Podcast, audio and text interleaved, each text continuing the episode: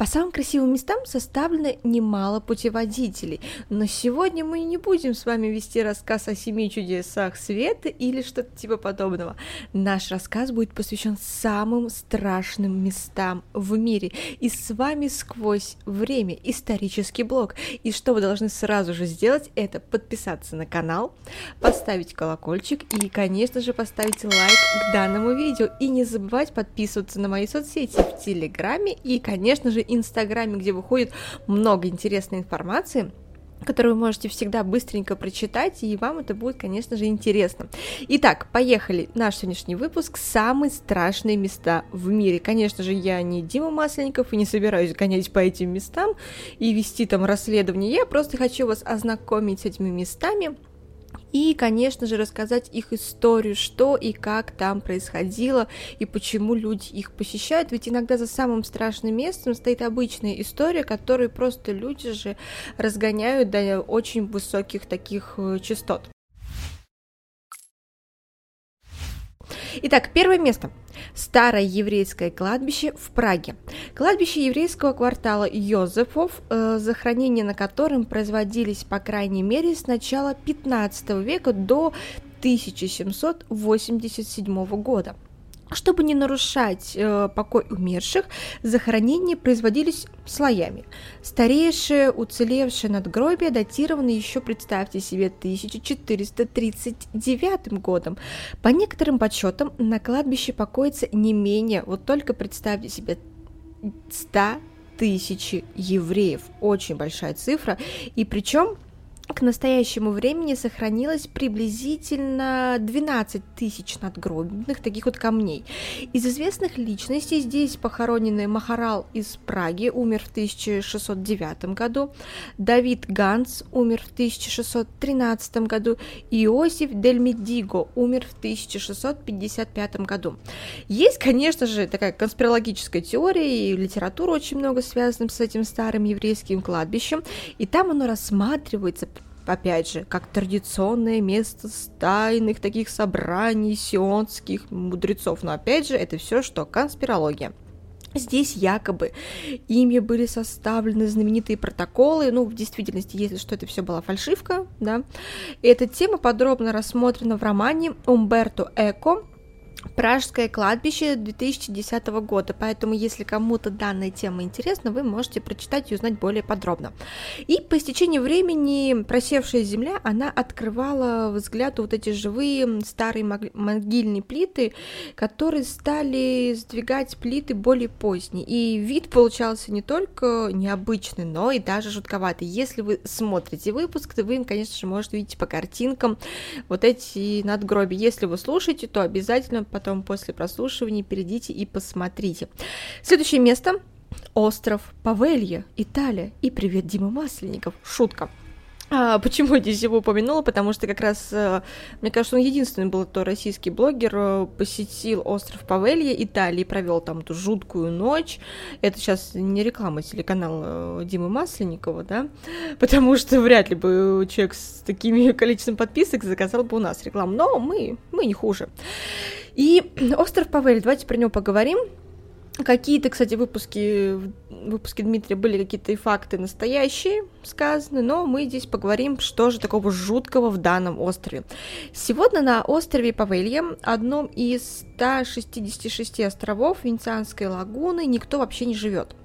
Остров давным-давно стал необитаемым и круглосуточно вообще охраняется морским патрулем, чтобы никто из посторонних ну, не мог туда проникнуть.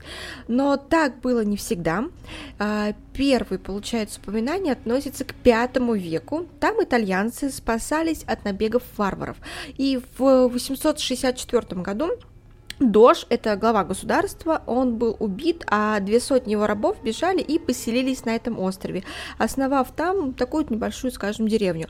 А, в 1379 году Венецию атаковал генузейский флот, и население было вынуждено покинуть данный остров и перебраться в Дуджеку, Дуджеку, какое название. И с тех пор остров, он оставался, по сути, необитаемым до того дня, пока в Венецию не пришла чума. Да, и, кстати, вот выпуск про чуму тоже у меня есть в планах, если что. Хоть их очень много сейчас везде можно почитать, но, как вы знаете, мы приходим всегда с необычным форматом.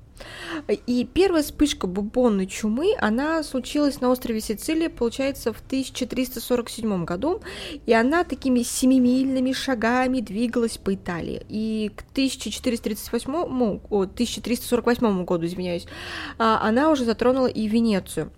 Примерно половина населения страны погибла от эпидемии. Этот урок был который итальянцы выучили накрепко.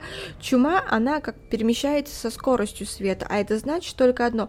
Всех больных и мертвых, и даже тех, кто предположительно был болен, следует что сделать? Конечно же, изолировать. А, снаружи города выкопали две огромные ямы, куда сваливали тела, но число их росло так быстро, что ямы вскоре вообще переполнились, и тогда трупы стали свозить на остров, где они были бы отделены водой. Так венецианцы познакомились с идеей лазарета, то есть лазаретто на итальянском, то есть больницы, построенные для изоляции заразных больных э, людей, то есть от здоровых. Первый лазарет, он возник э, на одном из островов Лагуны, который так и называли лазаретто. Э, карантин на острове был организован по приказу венецианского дожа, и после сильной эпидемии чумы 1348 года и просуществовал вплоть до 1600 30 -го года, да. И больницы, и бараки, они занимали полностью всю территорию острова. И во время раскопок на острове нашли 1500 скелетов людей, которые умерли от бубонной чумы. Но эксперты уверены, что в глубине острова как бы их еще может быть больше. А, есть такое вот воспоминание. Больные лежали по трое или четверо в одной кровати. Рабочие собирали мертвые тела и кидали их в могилы, не зная отдыха. Часто умирающих или тех, кто слишком ослаб, чтобы двигаться, принимали за мертвых и тоже кидали в ямы. Это написал хронист 16 века Рокко Бенедитти. И во время последующих эпидемий чумы это примерно 1570-е годы и 1630-х годов Павелья наравне с другими островами служила местом чему? Изоляции, а заодно и таким, получается, массовым захоронением. Корабли переправляли на остров не только больных, но и тех, у кого появлялись такие какие-то, знаете, как слабые отголоски симптомов, так как власти они боялись, что чума убьет всех э, до единого. Так люди проводили 40 дней и либо погибали, либо гораздо реже выздоравливали. Тысячи тел сожгли на этом острове, чтобы остановить распространение болезни. Но есть, конечно же, слух, вот, опять же, привет Димочке Масленникову, который там говорит, когда в своем выпуске о том, что э, верхний слой земли состоит из пепла, из того, что там сжигали труп, но даже он в своем выпуске доказал, что никакого там пепла трупного нет, это просто там земля. Вот, поэтому это все лишь слухи, опять же, из-за того, что обрастает все, конечно же, легендами. Итак, в 1777 году магистрат здравоохранения превратил остров в такой пропускной пункт, то есть что все корабли, которые направлялись в Венецию, должны были пройти строгую проверку. А в 1790 году на двух кораблях была вновь обнаружена чума, и остров Павелья снова превратился в такой в карантин на целых 10 лет, вплоть даже там, до 1800 года, когда больница наконец-то закрылась. Казалось, острову судьбой вообще было предначертано стать местом таких вот потерянных душ, но в 1922 году на острове открывается лечебница для душевнобольных. А, и попадали туда не только какие-то сумасшедшие, но и враги там политического режима, Дучи Муссолини, конечно же, который так сбагливал их. И пациенты жаловались на то, что слышат голоса в стенах этой больницы. Но, скажем так, если псих больной слышит голоса, здесь, ну, как-то ничего особо удивительного не будет, да, потому что вряд ли здоровый человек будет слушать какие-то там голоса, потусторонние звуки и так далее. И еще существует, конечно же, легенда о таком полумистическом враче этой больницы. Опять же, напоминаю, все очень может обрастать сильно легендами, который проводил жестокие эксперименты на пациентах, в результате которых те нередко умирали или окончательно теряли рассудок. Ну, здрасте, приехали, бред бредовый. Он делал им лоботомию, без всякого обезболивания, и что их крики были слышны по всей лечебнице. Ух, какая жуткость, правда? Но по одной из версий, вот этот кровавый доктор, он просто сам сошел с ума и сам стал слышать эти голоса мертвых, то есть поехала немножечко крыша. Он вынудил и его, скорее всего, вынудили подняться на колокольню и выброситься оттуда. Впрочем, другие поговаривают, что э, его вообще могли сбросить вниз вот эти его благодарные пациенты. Так что, знаете, здесь все очень так притянуто. И как бы то ни было, карма настигла этого доктора. Больницу закрыли в 1968 году, и пациенты работники покинули остров, и он остается безлюдным по сей день, но на его земле до сих пор стоит больница, церковь, форт, и духом острова, если такие вообще существуют, есть за что вообще ненавидеть людей, и говорят, что после закрытия больницы все же нашла семья, а, готова была приобрести данный остров, но по сути они не сумели провести там вообще ни одной ночи, и они отчалили спустя пару часов и вообще сразу направились в больницу, да, оказалось, что кто-то изуродовал лицо их дочери. Опять же, повторяю, многие факты могут быть приукрашены, опять, вот просто очень сильно люди любят эти рассказы преувеличивать. Слухи или нет, но когда в 2014, получается, году власти предприняли попытку продать остров, самая высокая из предложенных цен достигала 704 4 тысячи долларов. Но никому не хотелось жить э, на костях людей, умерших такой очень жестокой болезнью и вот этой чумой, которая их э, забрала. Поэтому остров Павелья можно подвести такой ток, что это очень печальное место, где погибло очень много людей, и думаю, что это, конечно, там никаких призраков, мертвых, еще чего-то нет, это просто, опять же, люди любят придумывать Итак, следующее. Остров заброшенных кукол. Мексика. Вот это, ребят, больше всего навело даже на меня жуть, когда я искала, подбирала картинки. Правда, это страшно, это очень страшно. Тем, кто любит мистические явления и жуткие истории, им стоит направиться на остров кукол в Мексику. И несмотря вообще на безобидное название, детей в такое место брать вообще ни в коем случае нельзя, так как тысячи страшных игрушек висят на ветках деревьев и неустанно следят за туристами. Ну, такое зрелище усиленно пугает пугающая история места, влияет на психику и вообще надолго останется, думаю, в памяти. Я бы туда точно не поехала.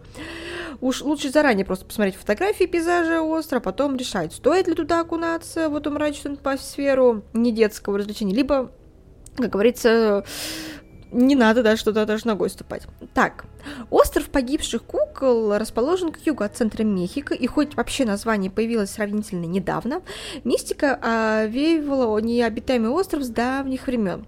Местные жители всегда обходили его стороной, так как считали, что оно он притягивает смерть, ведь именно здесь часто тонули люди, преимущественно женского пола. В 50-х годах прошлого столетия Джулиан Сантана по необъяснимым причинам ушел из семьи и отправился не куда-нибудь, а именно на этот необитаемый остров. Поговаривали, что мужчина стал свидетелем смерти маленькой девочки, которая утонула у мистического побережья.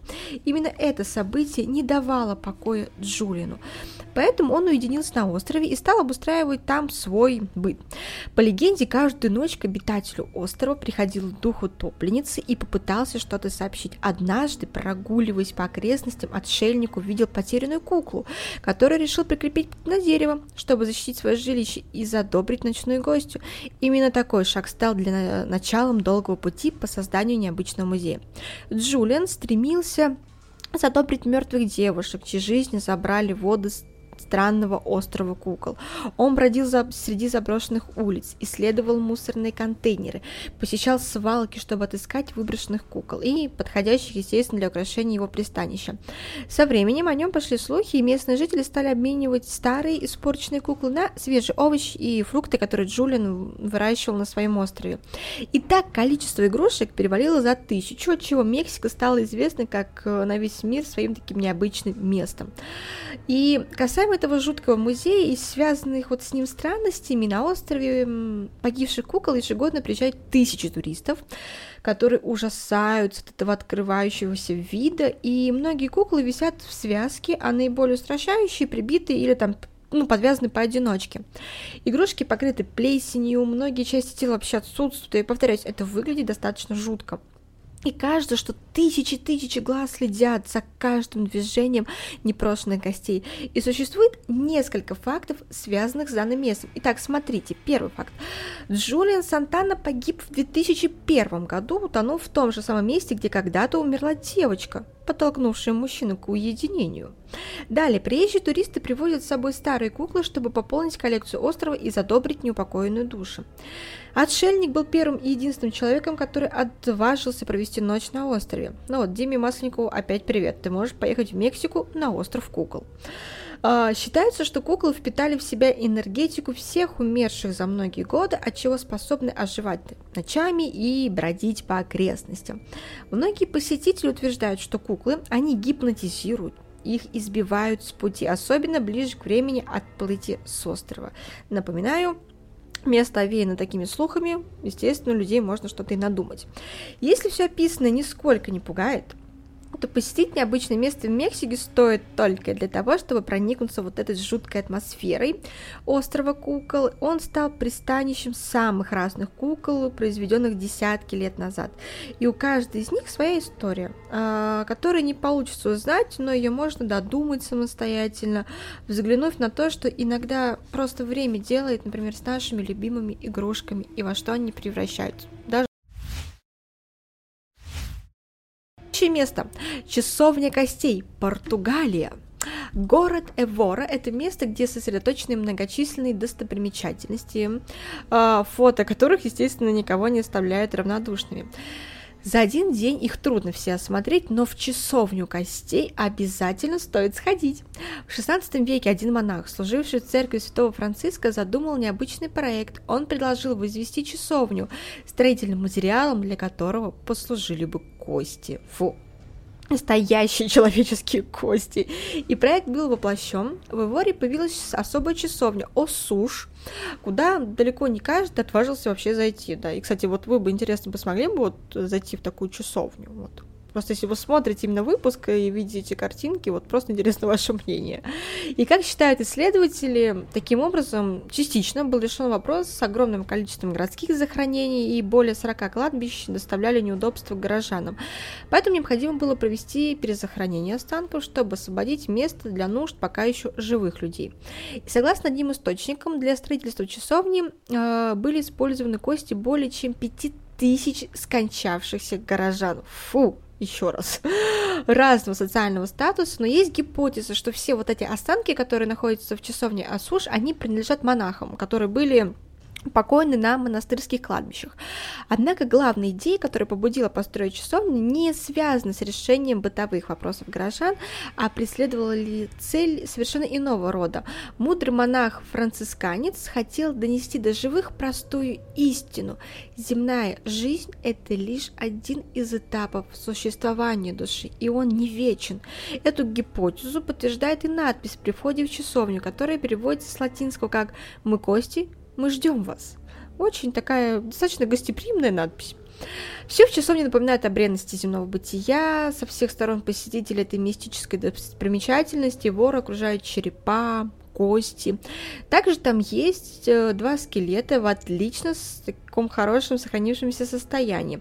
И в центре помещается такой, располагается белый гроб, где нашли свое последнее пристанище создатели часовни, а, и помещение освещается лишь тремя такими маленькими оконцами, поэтому даже в ясный солнечный день там царит таинственный полумрак. Ну, лишь посмотреть на эту архитектурную достопримечательность можно. Следующее место очень популярное, безумно популярное, и в нем уже тоже был один из российских блогеров а второй до сих пор не доехал. У меня какая-то выпуск, какая-то реклама у всех блогеров, мне кажется, России. Итак, лес Акукихара в Японии. Либо лес самоубийц. Итак, вы спросите, кто же был в этом лесу самоубийц? Это был, конечно же, Птушкин, но когда он ездил в Японию, у него там есть кусочек, так что тоже посмотрите, очень интересный выпуск, он показывает лес самоубийц. Итак, опять передаем привет Диме Маснику, когда ты поедешь в лес самоубийц? Нам интересно, ты там еще не был. Но давайте отвлечемся от этих блогеров, которые нам не платят за рекламу, и поговорим все-таки про этот лес. А, будем называть его лес самоубийц, потому что название очень ужасное. Он еще известен как э, Дзюкай, не Дзюба, а Дзюкай. Э, этот лес, он располагается к северо-западу от подножья горы Фудзияма на японском острове Хонсю. Э, Акихах Короче, лес самоубийц, будем проще, он популярен среди самоубийц Токио и окрестности, и считается вторым, но после, получается, моста, который Золотые ворота в Сан-Франциско популярности места в мире для сведения счетов жизни. Опять повторяю, сводить счеты жизнью не стоит, есть выход из любой ситуации, поэтому так делать никогда не надо. Понятно? Э, если вам что-то не получается, можете обратиться к психологу, к родным, но вот так кончать свою жизнь не стоит. Это ничем никому не поможет. Итак, э, получается, ежегодно в лесу находят от 70 до 100 примерно тел, и официально полиция начала заниматься поиском с 1970 года, и количество обнаруженных трупов растет из года в год. В 2002 году э, было найдено 78 останков, и среди способов, конечно же, там лидируют различные, которые я упоминать не хочу, э, потому что это как-то может послучить кому-то там, как вот так надо делать. Но, повторяю, повторяюсь, кончать жизнь самоубийством не стоит. По свидетельствам очевидцев, уже несколько десятков, в несколько десятков шагов от тропинки можно найти разные вещи, сумки, бутылки, которые, естественно, люди оставили. При входе в лес установлен специальный плакат. И там, что говорится, ваша жизнь является бесценным даром от ваших родителей. Подумайте о ней и о вашей семье. Вы не должны страдать в одиночку. Позвоните нам и номер телефона. Очень классно, правильный плакат, который действительно, может быть, поможет людям. О подозрительных случаях э, немедленно сообщается в полицию, и регулярное патрулирование леса и окрестных дорог полицейскими и добровольцами также помогает ну, предотвратить возможность самоубийства. И особенно, конечно, сразу же бросаются в глаза мужчины, которые, например, блуждают по тропинкам, там, в офисной одежде, и если их находит полиция, она их сразу забирает, потому что, ну, естественно, вызывается какое-то подозрение. Раз в год в лес э, подвергается тщательному осмотру очень большой группы добровольцев, это примерно 300 человек и полиции.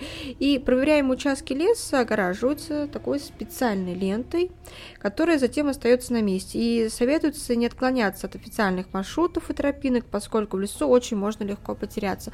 Сам мест по себе лес жуткий, и вообще лес наводит на людей такой страх.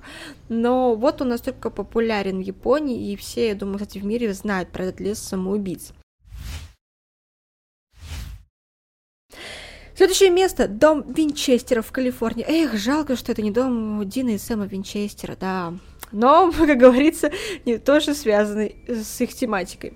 Дом Винчестеров – это одно из самых таинственных мест в Америке. Вот опять же, даже, мне кажется, я бы туда, наверное, поехала. Мне было бы интересно на него посмотреть. Про этот мрачный особняк сняли не один фильм ужасов. Он Вдохновил, кстати, Стивена Кинга на написание книги «Красная роза», Классная книга, классный фильм, поэтому обязательно посмотрите, читайте Стивена Кинга, если вам нравится такое мурашечное состояние. И теперь это популярный аттракцион Сан-Хосе, посетители которого, то есть любители пощекотать себе нервы и любители холодных кровь историй. Дом наполнен, полон и очевидных мистических каких-то деталей и загадок, которые можно узнать только когда вы погрузитесь в историю данного дома. А началась она в 1881 году, когда умер Уильям Винчестер, сын Оливера Винчестера, Винчестера, создателя легендарного ружья, и впоследствии названо его именем. Изобретение быстро сделало семью миллионерами, но не уберегло их от ухода в иной мир. Огромное состояние перешло к Саре Винчестер, жене Уильяма, и безутешная вдова покинула пасмурный Бостон и отправилась в солнечную Калифорнию. Купила недостроенную ферму и развернула на ней вот место, вот затянувшуюся эту стройку примерно 40 лет. 160 комнат, украшенных красным деревом, связаны между собой огромной сетью коридоров. Четырехэтажное здание поражает такой экстравагантностью, в нем много тупиков, двери на третьем этаже ведут прямо на улицу, лестница упирается в стены и небольшой факт. Почти на каждом пролете 13 ступенек, в обеденной комнате 13 окон, а витражи состоят из 13 элементов. Говорят, она сделала это специально для того, чтобы запутать злых духов. Есть даже комната для спиритических сеансов. И поговаривают, что в доме Винчестеров нередко слышны чьи-то шаги, мигает свет, хлопают двери. Самопроизвольно поворачиваются ручки, льется вода, а еще иногда по вечерам встречают призраков. Ну, понятно, что в таком доме грех-то и призраков не встретить, правда? Странно, что в таком доме и призрака нет, даже как-то обидно было бы. Следующее место – церковь Святого Георгия, Чехия. Костел Святого Георгия, или по-местному Святого Иржи, расположен в деревушке Лукова на границе Карлавского или Пельского краев. И вот уже более 40 лет пребывают в запустении, полагая, что храм населен призраками. А, конгрегация на трез отказывается отступать внутрь, после чего сооружение стало медленно приходить в упадок. И пришло бы в окончательно, если бы спасти его не вызвались сами призраки. Вот так. Будучи построенным и освященным в далеком 1352 году, Костел за свою долгую историю невообразимое количество раз становился жертвой пожаров, и после чего вообще частично он восстанавливался и ремонтировался. Последнее мистическое событие произошло аж в 1968 году, где в конце концов заставила конгрегацию бежать из стен храма. Прямо во время панихиды разрушился фрагмент крыши и упал в церковь.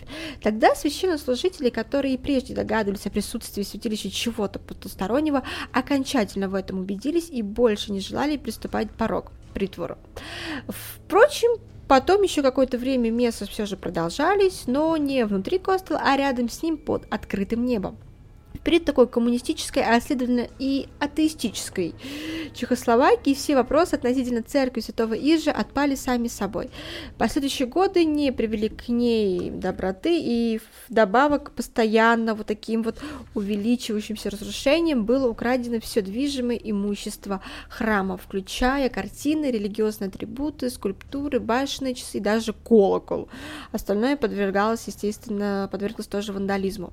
Не так давно некоторые благодетели решили, что Костел стоит сохранения хотя бы в качестве культурного памятника Чехии.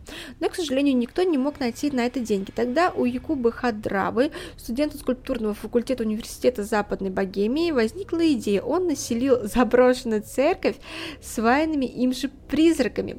Для этого молодой человек, э, скульптор, прибегнул к помощи сокурсникам, которые выступили в качестве модели. Они, обернувшись пластиком и плащами, медленно, наверное, 30 30 привидений переехали в Костел Святого Георгия и на постоянное место жительства, создав такую жуткую но притягательную атмосферу. В окружении от такого обветшалого интерьера они сидят на скамейках, стоят в проходе у дверей, внимательно слушают мессу и совершают молитву. Я Якоб Хадрава, извиняюсь, Хадрава, также хотел сотворить памятник, посвященный трудной истории этой местности. Поселение Лукова когда-то принадлежало Австро-Венгерской империи, однако после Первой мировой войны оно стало частью Чехословакии. И в 1938 году нацисты присоединили эту территорию Германии и объявили каждого местного немецкоязычного жителя немцем, что в дальнейшем после Второй мировой войны привело к массовой высылке всех германоговорящих граждан из Чехословакии. Чехословакии. Именно души тех несчастных людей, которые когда-то жили здесь, построили церковь, а затем были лишены родины, и напоминают призраки Якуба Хадравы. План сработал, и проект под названием «Призрачная церковь» получил широкую огласку международных СМИ, превратив деревню Луковы и ее старинный храм в полупопулярную, такую очень популярную достопримечательность, которую стремятся видеть многие туристы, которые приезжают в Чехию. За все время с тех пор, как произошел такой рембрендинг Костела, его покровители насобирали немало пожертвований, благодаря чему удалось отремонтировать крышу, укрепить строение, и жители Луковы окутали свою церковь не меньшим вниманием, а духовенство больше не служит мессы под открытым небом и счастливо разделяя пространственное помещение с ставшими же родными и дружелюбными привидениями. Так что, видите, некоторые привидения могут быть добрыми. И эта история потрясающая и интересная касаемо Чехии. Обязательно, если будете там, сходите туда. Следующее страшное место, опять же, Америка. Дом супругов Мур. Ух, Америка очень любит на такие жесткие моменты. Итак, убийство топором в Вилликсе. Это массовое убийство в городе Вилликса в штате Айова, которое стало нераскрытым и породило очень большое количество различных версий. 10 июня 1912 года в собственном доме была найдена зверски убитая семья одного из самых богатых жителей города, бизнесмена Джози Мура, э, Джози Мур, его жена, э, Сара трое сыновей и одна дочь, и все дети в возрасте были не более 11 лет, а также две подруги семьи, сестры Лины и Айна Стиллинджер, 9 и 12 лет, остались в ту ночь в гостях у семьи Мур, были убиты топором ночью, и когда спали. И было установлено, что никто из убитых не был подвергнут какому-то насилию, и дом не был ограблен. И в тот же день группа горожан устроила поиски убийц по горячим следам, и следствие выдвинуло различные версии от убийства на личной почве до серийного характера. Тем не менее, убийца семьи Мур не установлены до сих пор, и в настоящее время ими владеют Дарвин и Марта Лин, которые купили его в 1994 году. Они предприняли меры по полной реконструкции здания, исследований и восстановления его вида, который соответствовал 1910 году.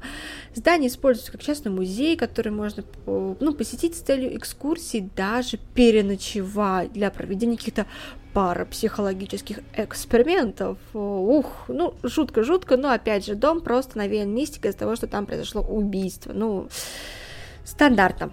Э, следующее место – Болото Манчак. Вот она, южная американская готика во всей красе. Болото Манчак раскинулось недалеко от Нового Орлеана и зовется никак иначе, как болотом призраков.